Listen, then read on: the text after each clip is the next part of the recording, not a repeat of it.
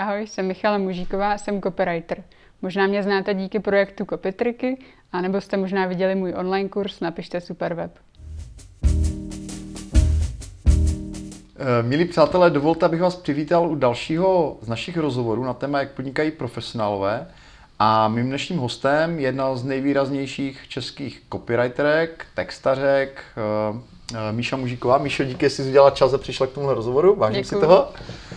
Uh, já Míšu trošku představím. Uh, Míša uh, se věnuje nejen vlastnímu psaní komerčních textů nebo textů na zakázku, ale dělá i osvětu, v podstatě se proslavila nebo prosadila díky projektu 365 Copytriku, ve kterém odhalovala jako know-how, zásady psaní.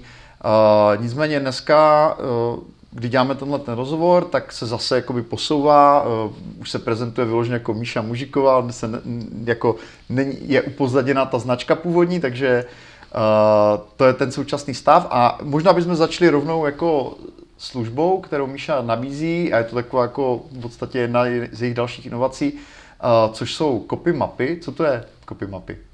Proč si vlastně, a proč to začala dělat? Ale copy mapy jsou úplně jednoduše něco, co předchází samotnému copywritingu a je to zmapování toho, co vlastně v těch textech budeme vůbec říkat. Já jsem dlouhou dobu byla hodně zaměřená na to samotné psaní, proto i projekt Copytriky, ale čím víc těch zakázek jsem měla, tím jsem viděla jasněji, že se sekáme s těmi lidmi hrozně dlouho předtím, než si ujasníme, co jsou důležité věci, které jejich firmu jako správně odprezentují na venek. Takže jsem to po nějaký době rozsekla na dvě služby a ty mapy předchází tomu, abych já s někým psala. Mm-hmm. Jak taková mapa vypadá? No, má to obvykle dvě části. Ta první je nějaký hloubkový rozhovor, který s nimi vedu já. E, přijedu k ním do firmy, koukám se, co dělají, jak fungují, nechávám si to popsat, když je tam třeba nějaká výroba a tak. A druhá noha, která je ještě asi zajímavější, než tak, když s nimi mluvím já, jsou rozhovory se zákazníkama. Já si vezmu pár kontaktů na lidi, pro které už dělali a ty si vlastně obvolám. A z toho potom vznikne nějaká syntéza námětů, kterou dám do té takzvané copy mapy, aby to bylo přehledné nejen pro tu firmu, ale i třeba pro další profesionály, kteří tam přijdou po mně, tak aby měli prostě v ruce nějaký brief, od kterého se už vždycky můžou odrazit. Hmm. Uh... Takže to je v podstatě takové jakoby zmapování toho jazykového prostoru pro tu firmu. Hmm. A jak, protože tak, jak to popisuješ, tak mi to zní jako hodně jako úzce navázané vlastně na, na brand making, na jako vlastně tvorbu té značky, že jo? Často ty značky jsou nadefinované včetně jazyka, kterým by měla uh, ta značka komunikovat, nějaký tone of voice, nějaká vůbec tonalita celé té komunikace. Uh, takže pokud dobře chápu, tak ty vlastně supluješ něco, co by tam už jako dávno mělo být. Já nevím, jestli mělo, ale většinou prostě není. Jo, takže v podstatě ty přicházíš do firmy, která v podstatě nemá jasno eh, v tom, jak komunikuje, nebo jak by měla komunikovat, jak by, jaký by měla volit jako jazyk, jak by měla popisovat ty klíčové věci hmm. sama sebe, v podstatě sama jo. sebe. A nebo možná i tím, jak jsou v tom biznesu dlouho, tak přestali vidět vlastně nějaké své silné stránky a nedochází jim jako jakými slovy před ostatním, kteří v té firmě nejsou s nimi. OK, to je, to je, to je jako skvělý koncept. Jak, jak vlastně se ti daří, protože zase, jo, jedna věc je jako to, že ty tam přijdeš a jako jim řekneš, ale vy nemůžete mluvit takhle, vy musíte mluvit jinak o sobě, že? A jak vlastně dohlídneš na to, nebo jak dohlížíš na to, aby uh, pokud to teda vůbec jako vnímáš jako své poslání, aby skutečně oni začali ty jazykové prostředky, které vytvoříš, jako používat. Že? Protože jedna věc je, já to vidím jako často u těch brand manuálů, že jako oni existují a často mají i velmi jako sofistikovaně uh, popsanou jako uh, tu značku vlastně z různých jako stran, včetně toho jazyka, ale málo kdy se to doplňuje, do, jako dodržuje do důsledku, takže jak to vnímáš ty, jako je pro tebe jako by vlastně důležité, aby si tam hnedka jako naběhla uh, jako copywriter nebo jako nějaký seniorní konzultant, který jako dohlíží na to, jestli to uplatňují, nebo je to prostě něco, kde očekává, že ti lidi už, ty, už jako sami takhle komunikují a jenom se to mírně jako upraví, jak to Já vlastně... k tomu spíš přistupuji, než že bych úplně tvořila nějaký monstrózní manuál do šuplíku, takže zjistím, co oni fakt často píšou. Může to být e-mail, může to být příspěvek na Facebook, něco. Vyberu z, toho, z té škály pár věcí a ty jim zkusím nastylovat jinak po tom, co se jako už poznáme. Mhm. A dám jim to spíš jako návrhy a vlastně tam jako rychle uvidíš, jestli to v nich něco zažehlo a začnou to jako zkoušet podle toho nového návrhu nebo ne. Mhm. Jo, že jim dám jako, jak to bylo dneska, jak to může být nově a proč. A vlastně toho, když dostanou ke každému tomu kanálu, který si pojmenujem, tak se jim to s nás replikuje, než kdyby to bylo Hmm. jenom nějaký teorem. Co, co tě přimělo uh, jakožto copywriterku uh, přeorientovat se vlastně z toho primárního psaní, vlastně jít jakoby víc do hloubky nebo do pozadí, jako prostě čistě to, že si vnímala ten nedostatek, že ty firmy uh, ti zadávají něco, co není jakoby přesně popsaný, nebo jak? No a asi Nebo to ještě... mělo nějaký obchodní jako uh, důvody, jako že se ti třeba tohleto jakoby prodává lépe jako balíček, jako služba, nebo jak? jak... Nemám asi srovný, jestli to prodává líp, ale vím, že mě to baví, že mě baví ta fáze, kdy přijdeš někam, sám o tom nic nevíš a musíš to celý nasát Hmm. a objevit. Jo. To je něco, co mám už od toho, kdy jsem pracovala v novinách, takový ten jako redaktorský čich na něco, co ještě neznáš. A takže to bylo jako můj osobní motiv, ale jinak to, proč to dělám, je ještě, že jsem dlouho měla pocit, že dodat nějaký hezký texty zvenčí jednorázově do firmy, vlastně té firmě zase tak jako nic nepomůže. Oni si je dají na webovou stránku, hmm. ale to v okolí běží furt stejně, protože tam jako nedošlo k žádnému aha. Mhm, jasně, takže jako je zatím snaha prostě ovlivnit tu firmu a její komunikaci více do hloubky. Dává smysl. Uh, ty jsi zmínila to, že, že máš jako nějakou mediální praxi, tak pojďme možná na to z té druhé stránky. Ty jsi vlastně studovala žurnalistiku, jako, mm, což evidentně eh, často ti špičkoví copywriteri mají nějakou zkušenost jako už třeba ze školy, že hodně psali nebo dokonce studovali uh, tenhle obor.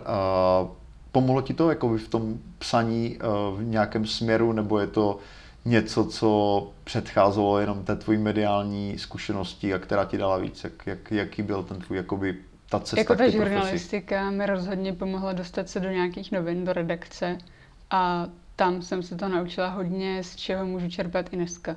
Mhm. Takže bych asi neřekla, že úplně ve škole jsem se naučila to, co dělám dneska, ale bylo to fakt jako velký zkrácení té cesty Mhm. skrz nějaký jako nutnost umět se víc prosadit, nestydět se někde mluvit. Eh, K tomu mě jako ty noviny vycepovaly. Ty jsi dělala v hospodářkách. Eh, K čemu ti tam vedli, jako, jakožto eh, píšícího autora? Co byly ty hlavní, jako jsi mluvila o aha momentech, tak co se jako naučila tam? Naučila jsem se někam zavolat, i když ty lidi neznám, který mi to zvednou. Vzpomínám si, že na začátku jsem chodila volat jako na zahrádku, aby mě ty ostatní neslyšeli, protože všude kolem seděli novináři, kteří volali Kalouskovi a prostě na hrad a všude jako měli neformální kontakty. Já jsem se styděla volat i mluvčím. Mhm. A pak eh, mě hodně vedli k tomu vymýšlet si vlastní témata. To je nějaký mm, jako převažující většina té práce v novinách, že musíš sám hledat něco, co ještě nikdo jiný nepsal a vymyslet si úhel pohledu, jak to převyprávíš. Mhm. A tohle to se tam vlastně postupně stává rutinou po těch letech. Uh, takže uh, tě to naučilo vyprávět dobře příběhy? Jako by Hledat bylo to je, jakoby... vidět je, vnímat Jo. je, zkoušet je OK, tak uh, tohle je možná i zajímavý jako obecnější téma, jak, uh, protože že, každý, uh, každý PRista, každý copywriter ti řekne, je dobré, když vlastně ta vaše značka nebo to vaše podnikání má příběh, když ho dokážete popsat. Což se v podstatě týká téměř každého jednotlivého freelancera, který musí jakoby popsat svůj příběh. Co jsou hlavní principy vyprávění příběhu, svého příběhu, řekněme? Jak ty, jak ty to dneska vidíš, když eh, bys třeba radila nějakému nezávislému profesionálovi, jak, jak má vyprávět svůj Já si story? přiznám, že se celou dobu sekám na tom slovu příběh, byť jsem ho asi sama první Mhm. použila, ale já ho vlastně hrozně nesnáším. Mhm. Mně přijde, že se tak jako vyprázdnilo, že když jdeš někde a uvidíš tam marmelády s příběhem, kuře s příběhem, Mhm. všechno je s příběhem a žádný příběh na tom produktu není, jenom to prostě napsali do toho názvu.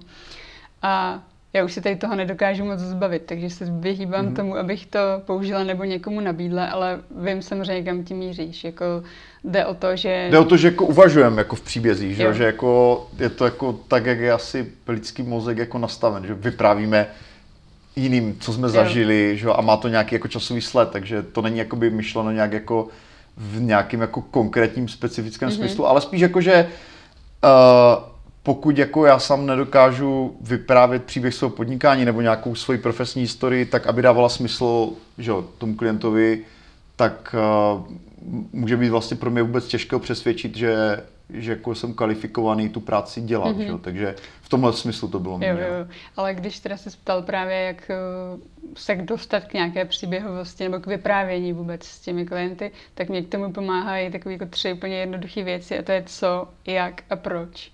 Eh, když se s nimi začnu bavit o tom, co vlastně přesně dělají, tak oni se začnou větvit. A když jdeme pak do toho, proč to dělají takhle, ne jinak, jo, začne, najednou se tam přirozeně dostane nějaký profilace od konkurence eh, do toho, co zkoušeli dřív a nefungovalo to hmm. a prostě postupně se to takhle rozrůstá. Takže co, jak, proč. Jo, díky. Pojďme eh, o něco dál v té, v té tvojí jako kariéře. Co tě přimělo uh, jít na volnou nohu? Vlastně byla si, mm, byla si jakoby etablovaná v té redakci poměrných prestižních novinách vlastně velmi. Tak uh, jako jaký byl ten další impuls v podstatě dělat jako něco jiného? Byl, jako měla jsi nějakou přirozenou inklinaci k tomu jako osamostatnit se? Přece jenom jako že jo, dělat novináře a dělat jako člověka, který píše uh, texty na zakázku, je hodně velký skok. Jo? Mm-hmm. Takže Jo, Není to, jako úplně, že by to byl přirozený vývoj, řekněme, že Já jsem chtěla ne tak změnit práci, jako životní styl spíš.